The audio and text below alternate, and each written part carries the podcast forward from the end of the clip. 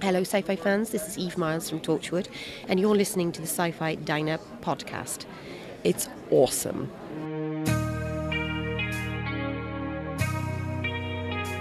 You're listening to the Sci Fi Diner podcast, serving the latest news in sci fi multimedia. And now, your hosts, Scott, Miles, and Em. Your table is ready. Live long and prosper. This is the captain. We have a little problem with our entry sequence, so we may experience some slight turbulence and then explode. I got a bad feeling about this. Walter, put the cow away, would you? What is this place? It's a freak show.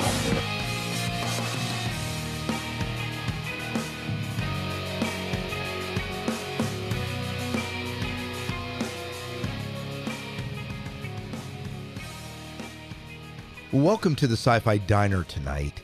And with me, I have a wonderful woman that's been involved with the world of science fiction for 30 plus years. She has been editing in the world of science fiction for that amount of time, editing for Omni all the way to Tor.com. And and has won numerous awards for her for her, her editing expertise and skill, I guess you would say. She's won numerous Hugos, Locus Award. She's won the Bram Stoker Award as well as the Lifetime Achievement for is it horror, I believe. Um, but I'd like you to welcome to the podcast Ellen Datlow. Welcome. Thank you. It's So- lovely to be here. It's great to have you here. I was mentioning earlier when we were talking that you know I run across the name, you know, you know, attached to these anthologies of, of stories that you kind of fall in love with, and um, and, you, and you're one of these people that help bring these to fruition, bring them to life, and so that's that's it's, it's so cool to be sitting down and chatting with you. Thank you. Well, it's very satisfying for me to corrupt people. All right. Well, we're going to talk about that in a little bit. I want to find out just a little bit of a back, a little bit of background. I mean, I guess two questions. Uh, why science fiction, fantasy, and horror for you? That's a hard, actually a hard question. Um, I've been reading. Start out no, with the hard one. Been, I mean, I've been reading. I've been reading it my whole life. Um, more fantasy and horror, but everything. I mean, when I was a kid, I was reading the mytho- Bulfinch's mythology. I was reading. I read whatever my parents had in the house, and they had a lot of the the, the little skinny um, hardcover popular library books. I think they were called Modern Library. I'm not sure which, but and they had Guy de Maupassant short stories and Hawthorne. And I read the Iliad and the Odyssey, although I like the Odyssey better than the Iliad. It was more fantastic. So I was always interested in fantasy. And um, over time, I became interested in horror and um, and also science fiction. I mean, I started reading most. You know, I, one thing I've realized, and it's taken me a long time to realize, is that I've always read short stories. I loved reading short stories. I started reading um, Edgar Allan Poe and Harlan Ellison and Ray Bradbury and uh, a lot of collected short stories. Uh, my, one of my influ- one of the the anthologies that influenced me a lot was um, the Playboy Book of Horror and the Supernatural, which is stories that had been published in Playboy over the years. And I read that when I was probably a young teenager, and I loved that book. And I read it recently again so that I could write a little thing about it, a blurb about it. And a lot of the stories are still, you know, they stay with you. They're wonderful. Uh, but I didn't know who the writers were at the time. You know, I, I didn't know you know, I was just a reader and I and young and I didn't, you know, and now I've read, I've met some of some of the writers I've met. I mean, there was a wonderful. I never met Ray Russell. He wrote um, Mr. Sardonicus or Sardonicus, was made into a movie, and that's in that book. And uh, there's a lot of wonderful stories there. So I'm, and then I read Harlan Ellison's his own collections, but also Dangerous Visions. Again, Dangerous Visions. Um, I read the Judith Merril um, best. I guess the I'm trying to remember the best science fiction of the year, um, where she she influenced me a lot by by including not only genre material from science fiction magazines, but all kinds of writers like Philip Roth and I think John Updike and writers who were considered mainstream but wrote wrote in the fantastic literature genre. So it's just something I've always read. Um, I didn't even know. I knew nothing about science fiction fandom or any kind of I didn't even know magazines existed. When I got to Omni, I really wasn't familiar with the science fiction magazines. I read the anthologies, like the Best of the Year anthologies from the 1968 to 72, like Terry Carr and Don Wollheim.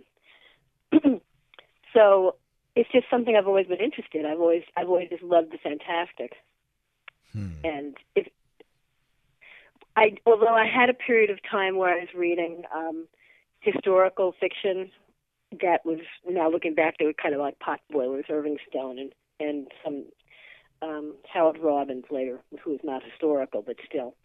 And I was reading that kind of stuff, but mostly I really liked work that had a fantastic element to it, fantastic of the grotesque. I loved John Fowles' early work. I liked um, I liked Hermann Hesse for his. I like Steppenwolf because I like the transformation in it, whether it was metaphorical or not. To me, when I was growing up, I just enjoyed it. It's like, oh, you know, animals. Wow, of course. So, uh, excuse me. So, and it's something that I just always loved. Um, I can't analyze it more than that. nice, nice. So, so obviously the background, the love of the literature and the fantastic is there. Uh, what made you want to become an editor of all things? I didn't know what else to do, and I don't remember. Seriously, I mean, I always loved reading. I went to college, I took English literature, and I think I didn't think of what I could do. I mean, I thought, well, I could work at a bookstore. Wow, that would be fun. Or I could work in a library. Uh, my mother wanted me to become a teacher because that's a great fallback. You know, you can, you know, you can. That's a good job. She was a teacher, and I said, no. The one thing I don't want to do, I do not want to be a teacher. I do not want to stand in front of a class and lecture or to, you know, to do that. and I'm not sure when the switch went. I don't even know how I became of what an editor were aware of what an editor was. But at a certain point, um, after college, after college, I went to Europe for a year and just traveled around. When I came back, I had to start looking for a real job, and I started looking for work in publishing.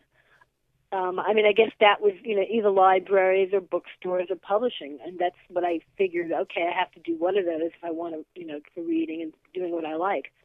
So I kind of fell into the idea of publishing, not really knowing. I don't remember the click how I knew what an editor did or how editing worked or anything like that. But at some point, um, that's what I wanted to do. Oh, awesome! And so, was Omni then your first job in editing? No, I started working in mainstream uh, in mainstream. What do they call trade publishing? Uh, Okay. which is just rather than academic publishing or educational. Uh, my first job in book, I started working in books in 19 about 73, I think. I worked. Um, my first job in publishing was the Little Brown um, New York office, and I was assistant to the sales secretary. And at that time, there was an actual dedicated reader, someone who read the slush pile. I mean, now people do it on the side, but then they actually had one person reading all the slush, and she got so much in that I read some of it for her. And um, I was there for several months, maybe six months, and then I found out that there was an editorial assistant job open in another house. And I was an editorial assistant for a few years for different houses for a series of complicated, not complicated screw ups. I mean, that nothing. I like had three or four jobs in like five years. I was in. um I started at Charterhouse, which was subsumed by David McKay. My boss was left. My and David McKay, my boss broke his leg, and then the, the owners of that company were walked out. and I was actually at Little Brown and Company. I'm sorry, not Little Brown. um, Holt Rinehart and Winston for three years, working for the um, the editor in chief, and I got nowhere. I really got. I mean, I learned a lot about working in an office, a lot about working in publishing. Um, I made connections, but I didn't really get anywhere in the three years I was at Holt Rinehart and Winston. Um, partly because it was very. My boss was a Yaley, and he was very biased towards Yale. I mean, it was an Ivy League kind of thing, and so he never helped me. He didn't really push me as someone who could do, who could be promoted. Although he helped someone else's assistant who was a Yaley be promoted. Um, so it was like really an Ivy League kind of thing. But anyway, I mean, I enjoyed working at Holt, and I had a, I learned a lot there. But I finally quit after three years because I realized was I realized I wasn't getting anywhere, and I had another job at Crown for a few months. Got fired for the first time, and well, first time in publishing, and the only time in publishing in my life that I actually got fired, which was a relief from that job. But then the next job was Omni. So I mean, I between between around seventy four and seventy nine, it must have been. I was working in book publishing, and so the job at Omni in 1970, when I started in '79, was my first job with a magazine at all, and I was hired as associate fiction. So yes, and my first job with a magazine was in Omni. Yeah. Before that, it was always book publishing. Although while I was in book publishing, I started reading for various companies. Um, I started reading for the Book of the Month Club, for the Science Fiction Book Club. Yeah, I started there around 1979, and uh, I was hired as associate fiction editor when Bob Sheckley was made the fiction editor after Ben Bova was promoted to. I I'm not sure exactly what the title, but editorial director. He had been the fiction editor and moved up, so I brought Bob in, and uh, Bob. Well, Ben actually hired me to, and I should be associate fiction editor. So that was my first magazine job. Awesome. So, uh, so tell me, uh, what is it like? uh, I guess so. I mean, you've been in editing, like magazine editing on Omni, and then some online as well that you've you've done over the years. How has editing for you changed over the past thirty years? I mean, that's quite a span of time to be in a profession, and a lot a lot has happened in the publishing world uh, throughout that time. What what what has changed for you as you as you look at editing? Well, it's the process is always the same as far as actually working with writers and working with the pros. Um, at Omni, of course, I was working. It was my first publishing, first magazine job, and I it was also starting at the top as far as pay rate. So I got a lot of. By working at Omni, first of all, I was there a year and a half before I was made editor, fiction editor. Um, Bob Sheckley left to write full time again. So at that point, working for a magazine that had a lot of money made a big difference. You know, I was able to attract a lot of big names. I was able to buy writers like William Burroughs, Joyce Carol Oates, Julio Cortázar, Stephen King, um, and it, so that made that helped me meet a lot of people who I would not have met necessarily otherwise. You know, Hmm. big name writers. Oh yeah. So I worked there 17 years, and worked with hundreds of. probably I don't know how many, but a lot of writers. Okay. of course, then I edited, line edited, worked in pen, pen, pencil. You know, I actually did it by hand. Um, then Omni went online for about a year and a half. So anyway, after Omni, I never worked with. I never worked on a print magazine again. After that, I worked online only. Um, with Omni Online, then Event Horizon, which was something I created with my former colleagues at Omni for a year and a half. Then Sci Fiction, where I worked for six years. And Tor.com continues that, really. And I never thought I could edit online. I mean, I hated it. I hated the idea of it, but now it's just, it really is easier. But as far as what I choose, if I choose anything different, first of all, my taste has changed over 30 years. So possibly things I bought 30 years ago, 35 years ago, I might not like anymore, love anymore, but maybe I would. But obviously, everyone's taste evolves. And also, I got more into fantasy and horror than when I was working at Omni. At Omni, I edited science fiction mostly, some fantasy, and a little bit of horror. But over time, I've edited more and more on fantasy and horror, and that's been because of the anthologies mostly. Although um, at Event Horizon, I could do whatever I wanted. Science fiction, I could do whatever I wanted. Tor.com, I can buy whatever I want, which I mean science fiction, fantasy, and horror. But I started doing the anthologies when I was at Omni, and the first anthologies I ever edited were Best of Omni. So those were all reprint anthologies. And then the first original anthologies I edited were while I was at Omni, and I didn't want a conflict of interest, so I didn't want to buy stories that I could buy for Omni. So my first anthology was Blood Is Not Enough, which was original anthology, was half original, half reprint. Vampire, vampirism stories.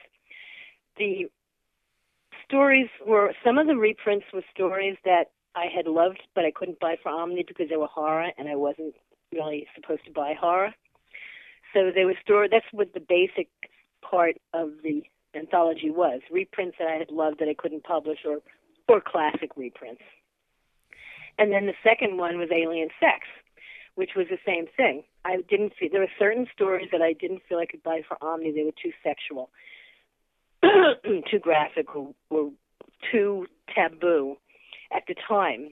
Um, there were stories that I turned down that maybe I could have felt comfortable buying later in my tenure there, but at the time I didn't feel comfortable and I was afraid I'd get in trouble. So some of those stories formed the basis of Alien Sex. Um, but I felt it wasn't a conflict of interest because there were stories that I couldn't buy for Omni. But over time, with some more anthologies, it just didn't matter because I wasn't able to buy that many stories for Omni, and no one seemed to care at the magazine whether I also edited anthologies at the same time. So to me, it was I was able to edit more stories because I always love editing. I love working with authors, and at Omni, by the time we finished, by the time the print edition was done, we were only publishing maybe two or three stories an issue, and I wanted to buy more stories. I wanted to edit more stories, so I was happy to start doing anthologies. That's really why I started. Wow. How, how many like so? How many anthologies to date have you edited? Do you do you keep count? Well, at, at least 15, probably more, but don't forget 20, 21, 26, 27 of them are year's best. Okay, yeah. so they're reprint anthologies. And then, you know, I have six of the adult fairy tales, three of the children's fairy tales. Um, you know, I have other, lots of others. So uh, I have, I think there was seven reprint anthologies from Omni, and there were, let's see, um, I mean, you know, they're a lot. Right. At least 50 and maybe some more. I'm not Right. sure. But Now- over 30, 35 years, it's not that much. No. Especially since, you know, a chunk of them are, are reprints. Right, right. So, uh, as as as you've been an editor, have you seen the material itself evolve? That you were uh, the types of material, the quality of material, has that changed? Well, when I, when I noticed, okay, I don't really, I don't read slush piles anymore. But even so, over time, over the 17 years that I was at Omni and looking at the slush pile, I think the quality, the quality of the writing got better. It didn't mean the stories were good or great, but they seemed to be less horrible, if that makes sense. Okay. they were better written. Um, Anyway, and now I don't really look at slush piles. I solicit stories. So, Right. but um, don't forget, I am. On the other hand, I am reading short stories that are published all every year, and I've been doing so for 27 years because of the year's best. So when I look for the year's best horror, I'm still going through some science fiction and fantasy, trying to and even and mainstream to look for the horror. So, okay, sorry, my cat just was trying to eat something she shouldn't be. nice. Yeah. Yeah. a Well, bookmark, in fact. Stop that. yeah. So, um, so I mean, I do see what's out there, and I I can't say that there's. It's not in what's being written. It's that I think certainly in. Um, I think there are more people of color writing. I think there are more um, um, people who are. I'm not sure what how you refer them. Pakistani Americans, uh, it, British Indians, uh, you know, people who are ha- who are who have ancestry from other ethnic other countries, and I think that's great. Um, I mean, I'm seeing really excellent stories from people from all around the world, and it used to be just you know England and Canada, the English-speaking world, English, England, Canada, America, United States, and Australia. In the last few years, there are more stories coming out of South Africa. Um, Philippines. There was a an excuse me, an active Filipino um, science fiction and fantasy community. I think it's more fantasy than science fiction, from what I'm looking at. Um, or the the borders between the genres are more fluid now, for better or worse. Um, so I'm seeing a lot more translated fiction. I mean, I know there have been more efforts to get short fiction of the fantastic into translate into English. There's Chinese um, science fiction and fantasy coming over, um, and Japanese, and I think this is fabulous. Well, it certainly Yeah, gives so us. so more. It's more than that than the necessarily. And well, of course, these people are writing about their own cultures, and I think that is really interesting and important. Well, it keeps it. It keeps the science fiction and fantasy and horror fresh because we're Mm-hmm. getting we're getting new voices, we're getting new perspectives. yes, uh, it's we're, we're getting terrific. we're getting people that have their own backgrounds and their own Mm-hmm. their own their own histories that are kind of influencing the way they perceive the world in the future and whatever in whatever genre Right. they're writing in, and that and that keeps it alive for us. Yes, and what's really interesting, okay, there's a this is in contrast to European and Soviet science fiction and fantasy of the 60s and 70s, which was incredibly boring. I remember there were European. I mean, I don't know if the translations were bad or the ideas they were way behind the curve. They were not. They were like dated. By the time we got European science fiction over here, by the time we got Soviet science fiction over here, they were 30 years behind. And it seemed really dated.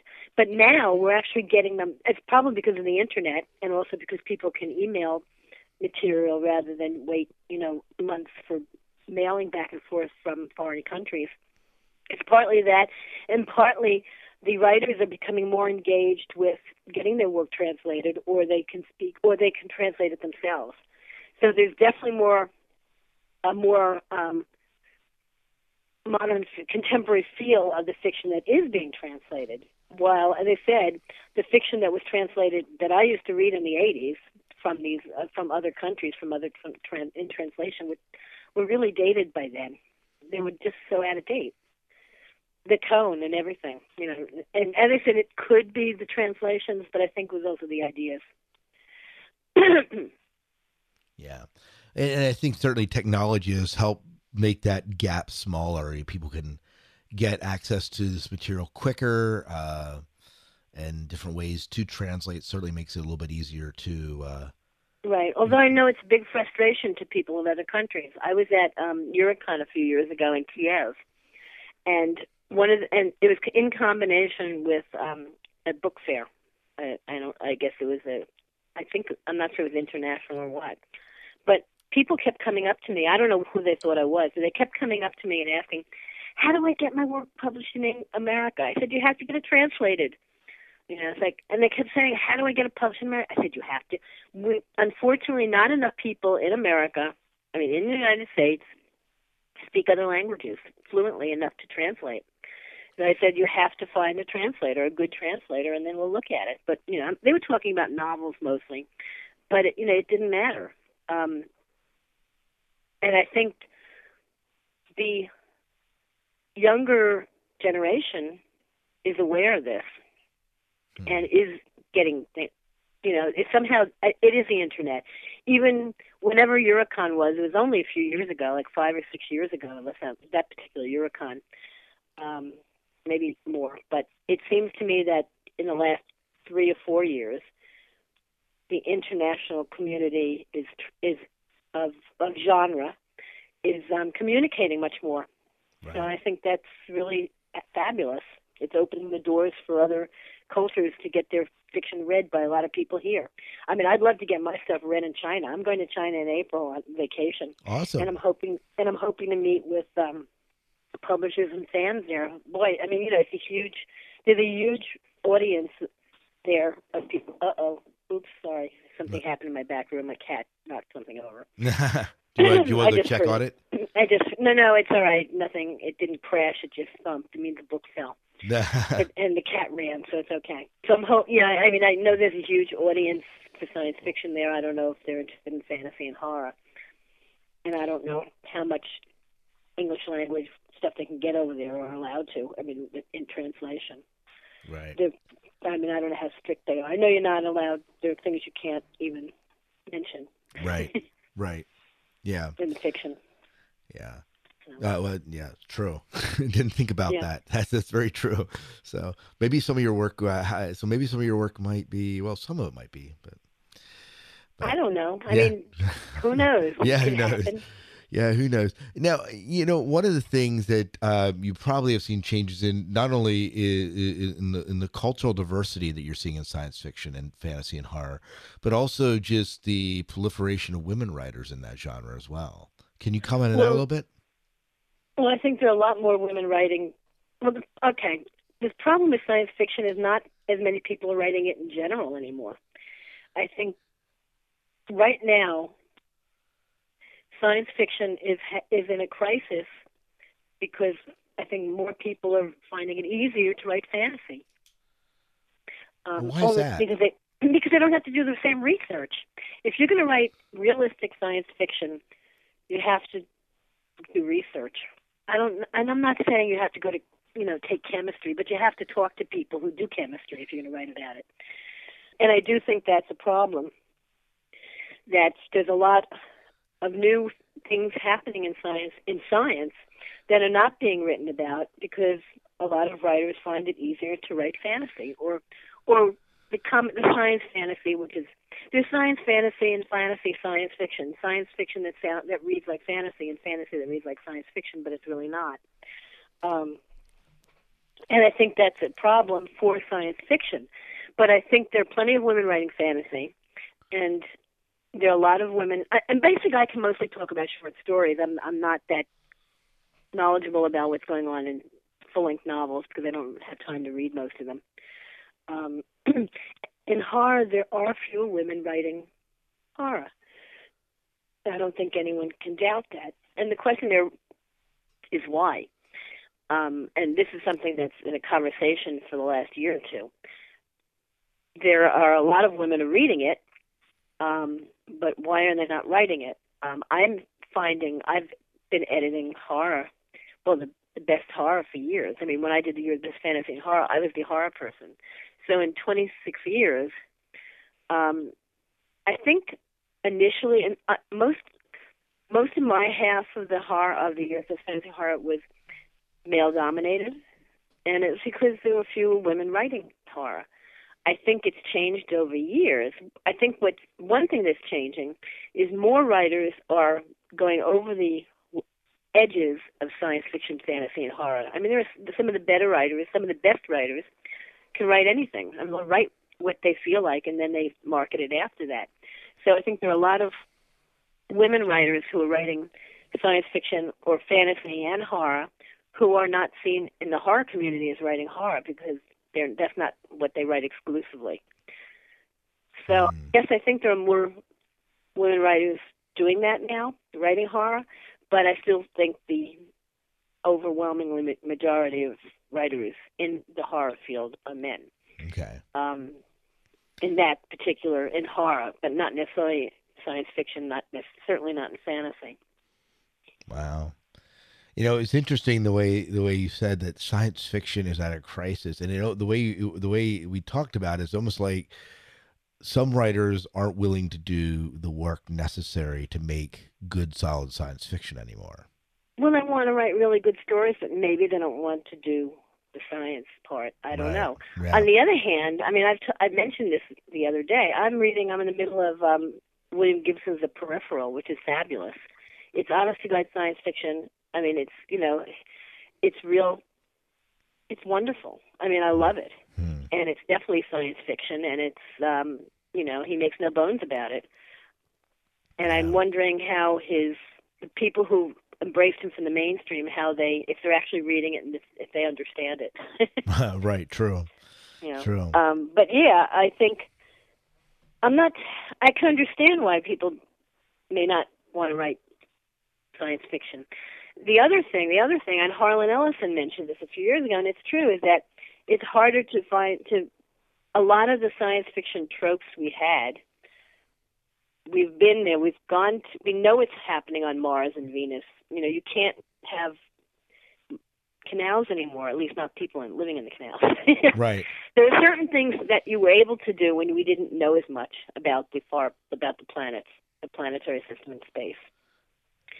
So it's the the problem is, or the job of the science fiction writer is to find the new part, new wonderful things that are happening in science, and obviously extrapolate and use the no- well, that's what it always is. You have to use the knowledge of what we're finding out about the other planets, the outer planets, and everything else, to create different stories. But I think this it's harder because we know that people can't live on other planets the way we imagined it, you know, 50 years ago. Right. So, yeah, That's so that's it's a tough situation. Yeah. But there's, you know, there are other all kind of technologies that are happening that can are very could be very fruitful for fiction. Oh, absolutely. Yeah, absolutely. Well, uh, you know, it was good. It's, it's neat to hear your take on that, and uh, it was like was an idea I I hadn't really thought of before you mentioned it. And so, um, thank you for bringing that up. Want to talk a little bit about your relationship with Terri Windling. How did you encounter Terry? Well, I think I met her when she first lived in New York. Um, I'm not sure how we met, but probably through other people. Um, I mean, I I was when I once I don't remember exactly where I met her, but probably at a party or a convention. Jim Frenkel was a who was an editor at Dell, and I used to read for him actually before I got into get to Omni when I was still in book publishing. Um, he's it was his idea to do the year's best fantasy and horror to combine it, and that was the first time anyone had ever done that. So he was the packager, and he was the one who suggested that Terri and I work together on it. You know, so he was the first. He was the prime mover for that. Although we knew each other before that, so we worked on that. However, Terri and I never really we we met maybe once. I certainly when she moved away, she moved to um she was in Massachusetts very soon after I met her, and then she moved to Tucson and to England. So I, I you know over the years when we did the year's best together, we maybe talked to each other once a year, um, and just decide we discovered that we both picked the same stories as horror and fantasy, but we never conferred on what we were taking. The That's only awesome. thing is, if we happened to notice that we were taking the same story, we would both put our initials by it and both write a little note about it. But generally, we each did our own thing. I mean, she did the fantasy, I did the horror. But every once in a while, she, you know, thought something I did was I picked was fantasy, and I thought something she picked was horror. So that's how we started working together. And then I think Tom Canty, um, the artist who did the covers for the year's best fantasy and horror for many years, um, he was a really good friend of Terri's, and he was the one who I think had the idea of us doing um, the re- the uh, the uh, adult retold fairy tale series, started with Snow White, Blood Red. So I believe it was his idea, and we decided to do that. And the first one we did was uh, since Snow White, Blood Red, and that one that's one almost been in print since it came out. I mean, it was in you know it sold an enormous amount for an anthology and mass market over the years. It sold like seventy-two thousand copies. And now it's in print from Barnes and Noble as a hardcover again. So That's yeah, awesome. um, yeah. And then the other five we did over time. Um, so and and are those the one? are Are those the one available through Open Road Media? the five, not Snow White Blood Red. Snow White Blood Red is is only, I, it's print, and I don't, and I think it's um an ebook from Barnes and Noble. I don't, I'd have to check. There was, I can't remember. They, Barnes and Noble when they bought, um, they bought the two my two vampirism anthologies, Blood is Not Enough and A Whisper of Blood, and put them together. And they, and then they bought Snow White Blood Red, and they didn't buy the ebook rights at the time. But we negotiated, and they got one of them, but I can't remember which one. I think it's Snow White Blood Red. So that may be an ebook for Nook, All right. So and maybe other kind of publishing. But anyway, yeah. Um, so that's the only one that Open Road doesn't have. okay. So that's, so that's right. how we started working together. Yeah. That's awesome. And so, are you still editing anthologies together? We've done several together. We did um, Sirens and um, Salon Fantastique, which was a non-themed fantasy anthology, and we did um, for the Mythic series, which which is what Terri called them. Uh, the Green Man, the Fairy Reel, Beastly Bride, and Coyote Road, Okay. and uh, Queen Victoria's Book of Spells. Oh, so yes, so we- we do occasionally co-edit. Awesome. Awesome. So you have these books available from Open Road Media, the ones we just talked about, and Mm-hmm. uh, obviously you mentioned some of the ones that are available in Barnes and Noble, and obviously there's tons of other places that you can uh, get material as well.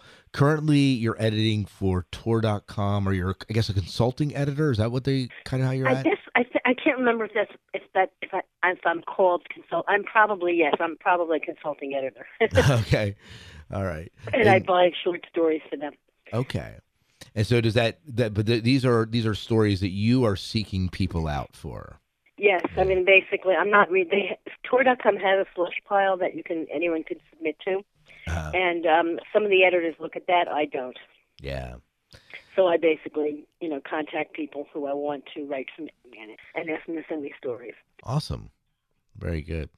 Well, uh, you mentioned uh, earlier before I think we started recording about something that uh, about some of your works being or some of the works that you edited being involved in some sort of charity fundraiser. Do you want to tell us The a little humble bit about bundle. it? Yeah, tell us about the See if you humble can say bundle. it five times fast. no, not a chance in hell. Go ahead. Well, I didn't know what the humble bundle. I had been hearing about the humble bundle and had no idea what it was. And then my publisher Tachyon, um, they published Love Lovecraft Monsters earlier this year, which is a reprint anthology. And they said humble bundle is going to take Lovecraft Monsters. I said that's nice. What does that mean?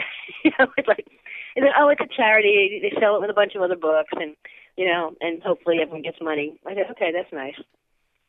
So that went it happened. I didn't bother looking it up at the time, so I, I kind of had hear, heard about people talking about it, but I I just knew a portion went to charity, but I really knew nothing else. Anyway, we got um, it happened a few months ago, and it was extremely successful. I said, "Wow, I like that. Let's do some more." So anyway, Tachyon. I don't understand exactly who approaches who. If Humble Bundle people approach the publishers, or the publishers approach the Humble bun- Bundle people but um, I know Tachyon presented some more anthologies, including a few, uh, uh, two others that I had published with them. And they picked one. They picked Darkness: Two Decades of Modern Horror. And so then I said, okay, now I'm going to see what the heck is Humble Bundle. So you can go to the page. What it is, I think it was started by some gamers, some people who had a gaming company. I, I may be wrong, but this is the impression I got. They started it and they decided to sell a bunch of they would put together a bunch of their games people would pay what they want and a chunk of the money would go to a charity there are two choices of charities i think the uh, comic book defense league and um one for about violence against women i'm not sure. I mean at least uh, maybe different ones over for each bundle i'm not sure. But there are two charities so people would pay what they wanted. And then at the end of the a certain time period the money is divided between the charity, the publishers, and the authors. So anyway, Darkness is up now, and what they do is they mix and match. I mean, the the bundle that is now is a horror bundle. It went up the day after. It went up, I think, November first. Um, it's up for like two weeks, and mine is mixed with what happens. You have four books well, a combination of books and graphic novels. Right now, Song of Kali by Dan Simmons is up. A Brian Keene zombie novel is up, and uh, two graphic novels. Or uh, oh no, I know. Um, Paula Guran zombie anthology is up, and those are four books, and you pay what you want for those. Now, if you pay eight dollars and sixty four cents, I'm not sure why that amount. you get you get another choice of four other books and graphic novels. If you pay fifteen dollars or over, you get all of those plus my book and plus um, Joe Hill's Locke and Key, Volume One, something about Lovecraft, and there's a Buffy one, and there's a Archie's Afterlife, and a whole bunch of stuff. So, um, and you can go to the page, and I guess it looks like you can also choose how much goes to which to the charity, how much goes to the publishers and the authors. So right now, I think we have eight days left, and it looks good. Anyway, that's what I know about it. That a chunk of the money, a third of the money goes to the authors, a third of the money goes to the publisher. Well, the publisher divides their money with the author, and then part of the money goes to the um, charity. And it sounds great. It's been doing really. I mean, it seems like a great way to raise money. It's a good way to raise money, and uh, according to what you said, it's been uh, been good for your authors as well. Absolutely. No, and I'm on their site right now, and uh, you can you can pay PayPal, pay with your Amazon account. There's a, a ton of different ways to do it, and uh, hmm and it uh, RAINN is the other organization that's being used um, along with the Oh right, book. yeah, there it is. Yeah, Yeah. The, yeah. rape, the rape So, abuse. and it, yeah, and I can see. I don't know. Do you get the statistics? I mean, can anyone look at the statistics? I'm looking at the statistics. So I can see how much money's being raised. you know, they said uh, what is it, sixty six thousand dollars? Yeah, sixty-six thousand So that's awesome. one hundred eighty-two. Yeah, and I can see how many cheapskates there are because some a lot of people pay a dollar. you are such cheapskates. This is a charity. Pay more than a buck. Yeah, yeah. I mean, you're, hel- you're helping. You're helping some. You're helping something out, and you're getting something in return. That's yeah, and you're helping out authors and me, editors. You know, it's like it's great. I mean, it's elect. Obviously, it's all electronic. Right. Because when the first one was going on, I said, oh, "Aren't we going to run out of copies? We're going to have to go to another printing." Said, "It's electronic." Said, Duh. Yeah, oh, it's so it's unlimited, which is great. yeah. That that that is that that really is that really is awesome. It's it's great, right? Is there if, if someone you know if someone's tuning in and listening, you know, maybe for the first time and, and hasn't heard, you know, maybe heard of you, is there a certain anthology you might direct them to that you would corrupt them with? Well, yeah. I mean, I have. Um, well, I have a few new anthologies out this year. Um, I have Fearful Symmetries, which is a non-theme horror anthology that came out from Chizine. That was my Kickstarter. It's the only time I've ever done Kickstarter, and the reason I did it was because non-theme anthologies are really hard to sell. And I've only done a handful of non-theme anthologies, and none of them have sold as well as my theme anthologies. So when people say, "I don't like theme anthologies, do non-theme," it's like, well, yeah, but you don't buy them, or not enough people buy them, so the publisher's not going to publish them. Um, but anyway, excuse me. I have done some non-theme, and Fearful Symmetries is the newest. And just out is Nightmare Carnival, which is all original stories about dark carnivals. We would have loved to call it Dark Carnival, but obviously we couldn't because of Bradbury. And uh, some nasty stories there, and some dead clowns, and that's from Dark Horse Books. And The Cutting Room from Tachyon is an all reprint anthology of dark stories about movie making in Hollywood. And um, there's one original in that. There's also one original story in uh, Lovecraft's Monster that came out earlier this year. An excellent novella by John Langan. So that's what's out of mine. Uh, But if you want to get an overview of what's happening in horror, you might you could do worse by buying you know the best horror of the year number six, which came out a few months ago. And that way you can. I also have a lot of honorable mentions, so you can see where a lot of the what I consider the best horror came from during the year. Awesome. Awesome. Well, Ellen, thank you so much for sitting down with the Sci-Fi Diner virtually here and uh, and chatting with us just about your career, your life, editing in general, uh, the world of science fiction, and and some of the some of the things that you've been putting out most recently. You're very welcome. It was great. Thank you so much for visiting the Sci Fi Diner. We hope you enjoyed the food, the service, and the conversations. If you'd like to share your thoughts regarding what we've talked about, or tell us what you're watching or reading, flip open your communicators and contact us at 1 888 508 4343 or click the SpeakPipe link at sci fi diner or send an MP3 or typed email to sci fi diner at gmail.com. You can also join the conversation on our Facebook fan page at facebook.com slash sci-fi diner. We'll share your thoughts on our listener feedback show. If you'd like to support the diner beyond the conversation, you can always throw some coins in the tip jar at sci-fi diner podcast.com.